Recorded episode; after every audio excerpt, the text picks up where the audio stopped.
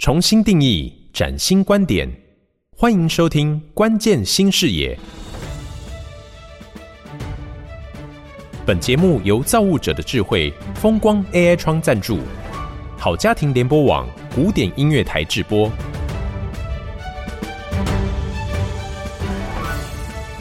关键新视野节目，我们持续的邀请到的是 BSI 英国标准协会。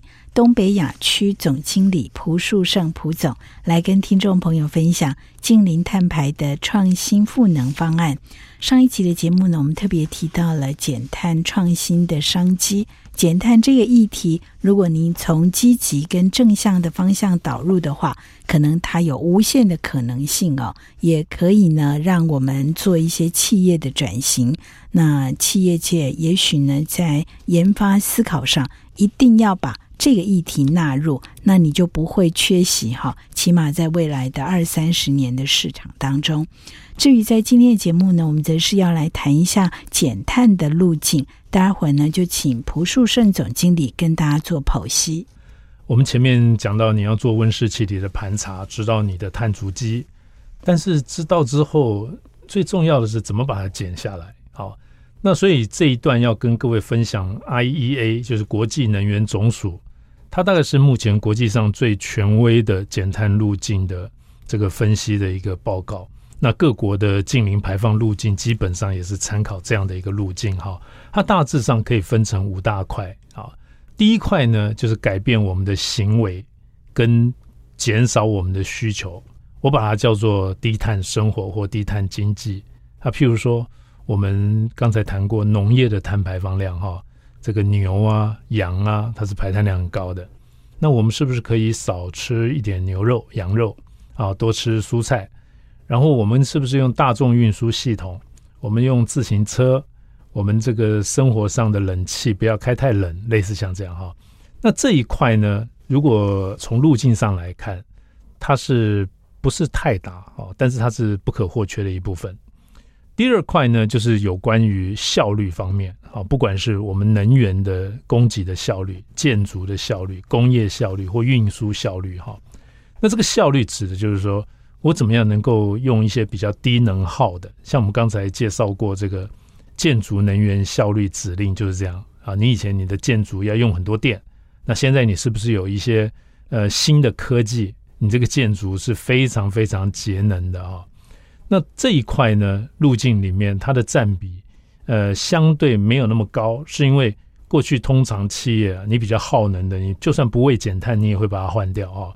那但是我们非常鼓励，就是政府是不是能够多积极协助企业，还有协助民众哈，把家里一些耗能的一些设备能够把它鼓励换掉，因为我们的能源转型的压力很大。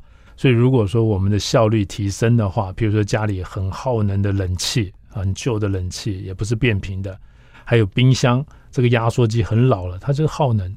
那如果能够用一些更有效的机制，例如补贴，啊，尤其是高额一点的补贴，针对一些耗能设备把它换掉的话，哈，它这个能源效率就提高了。那这是一块路径，啊，它涉及的其实是有很多很多事可以做。那第三块的减碳路径，就是在我们的电动车啊，或者氢能车啊这一块。那因为刚才有跟大家提过哈，我们全世界的这个交通运输工具里面，不管是航运、海运，还有这个大客车、大货车、自小客，它其实量是很大的啊。所以这块如果呢，我们能够再生能源化、电动化或者氢能化，那这一块它的减碳。是非常可观的，它这个整个减碳的结果可能是可以 cover 刚才前面两项路径哦。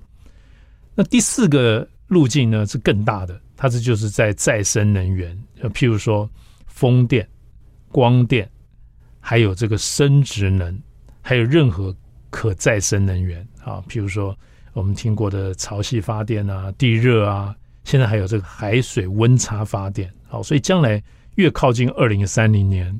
这个再生能源的这个新能源的技术跟发展性，它是最大最大的，所以这也是所有路径里面最大最大的一块哈。那我们也希望台湾在再生能源的这个路径发展上可以加速，因为现在有比预期的计划稍微落后一点啊。那像刚刚提到的东京就规定，二零二五年所有新的建筑物你必须要有这个再生能源的装置，像太阳能板啊。那所以这已经是全世界的普遍的共识跟这个做做法。那最后一块呢，就是属于负碳技术，就是我们刚刚讲的碳捕获、碳封存。那你必须在你的这个整个开发过程当中，譬如说呃挖油的、挖煤的。啊，那你在开挖的过程，你把地底下的这个再生，呃呃，你把地底下的这个温室气体挖出来了，那这时候你怎么办？你要把它捕获起来，抓住，不要让它逸散到大气里面，再透过一些这个呃技术，把它变成液态的，甚至于固态的，把它打回地底下，譬如八百公尺，把它封存起来。那这个时候它可以固上千年哈。那这种负碳技术也是不可或缺的。那所以这几个路径就是堆叠的，一层一层一层一层，我们才可能呢有机会在二零五零年达到所谓的净零排放，也就是我们人类产生的温室气体，我们靠我们刚才讲的这些路径的技术，一个一个把它移除，那最终我们才能够达到净零排放，那进而可以防止全球暖化啊，那我们才可以给下一代一个呃生存发展的一个空间的机会。好，所以这个就是，呃，我跟大家分享的净零排放路径。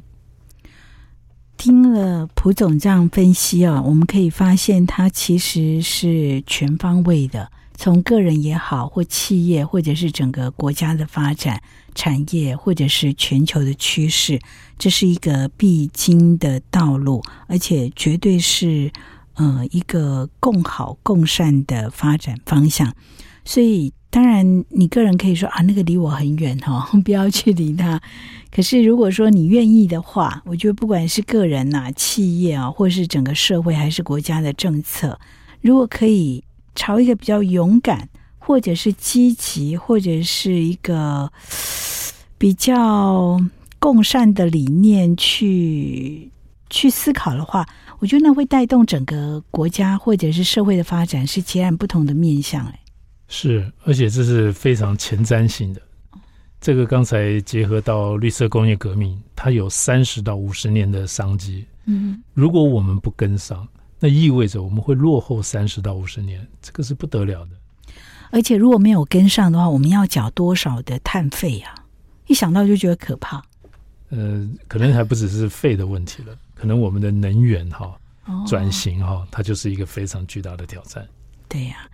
所以，我们这一系列邀请到蒲树胜总经理跟大家来探讨这个议题，是不是用一点时间呢？请您跟大家做个总结，好不好？就有关近邻排放的议题上。好，我想首先第一个哈，大家从我们这几次的节目里面，一定要先建立我们的风险意识。我们全世界现在面临的风险最大的还是在环境面。那紧接着是科技社会面，还有一些治理的问题，也就是我们讲的 ESG。那企业跟所有的民众能够意识到这些风险正在逐渐恶化，我们才可以来醒思：我们作为地球公民，其实我们怎么样在我们这一代这个发展的需求满足之下，啊，我们拼科技、拼经济、拼享受，但是我们怎么样能够留给下一代生存发展的机会？所以我们就必须按照这个有科学依据的这些国际标准跟做法，我们好好来盘查一下，我们到底我们这些排碳是来自哪些产业，然后我们怎么样透过国际的一些解决方案，我们来真正来减下来这些碳。从刚才包含的，从建筑的，从这个交通运输的，从农业的，从再生能源的，我们在减的过程里面哈，会发现。很多无解的部分，那这就是我们的商机。我们如果能运用我们台湾中小企业过去的韧性，我们的创新能力，我们来提出解决方案，最后就可以变成做全世界的生意。哈，会把我们即将恶化的所面临到这些巨大的风险挑战，转变成我们未来三五十年的巨大商机。那这个时候，我们的台湾呢？在这个永续转型上面，就可以变成国际的一个表率，而且也帮我们产业做了一个升级。我相信下一代的竞争力就会非常非常强大。而且我们这也是作为国际公民应该做的一一份工作。好，所以我想这几集节目希望能带给大家一个正确的永续观念，那能够帮助台湾，帮助全世界更好。我们一起努力。谢谢蒲总，感谢你。好，谢谢所有的听众。